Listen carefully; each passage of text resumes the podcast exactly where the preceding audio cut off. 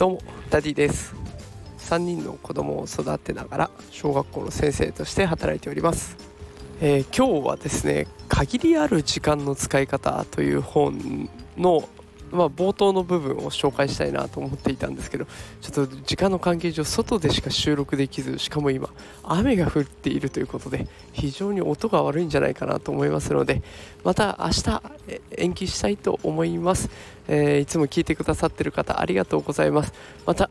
あのコンディション整った時にきちんとした形でお届けします。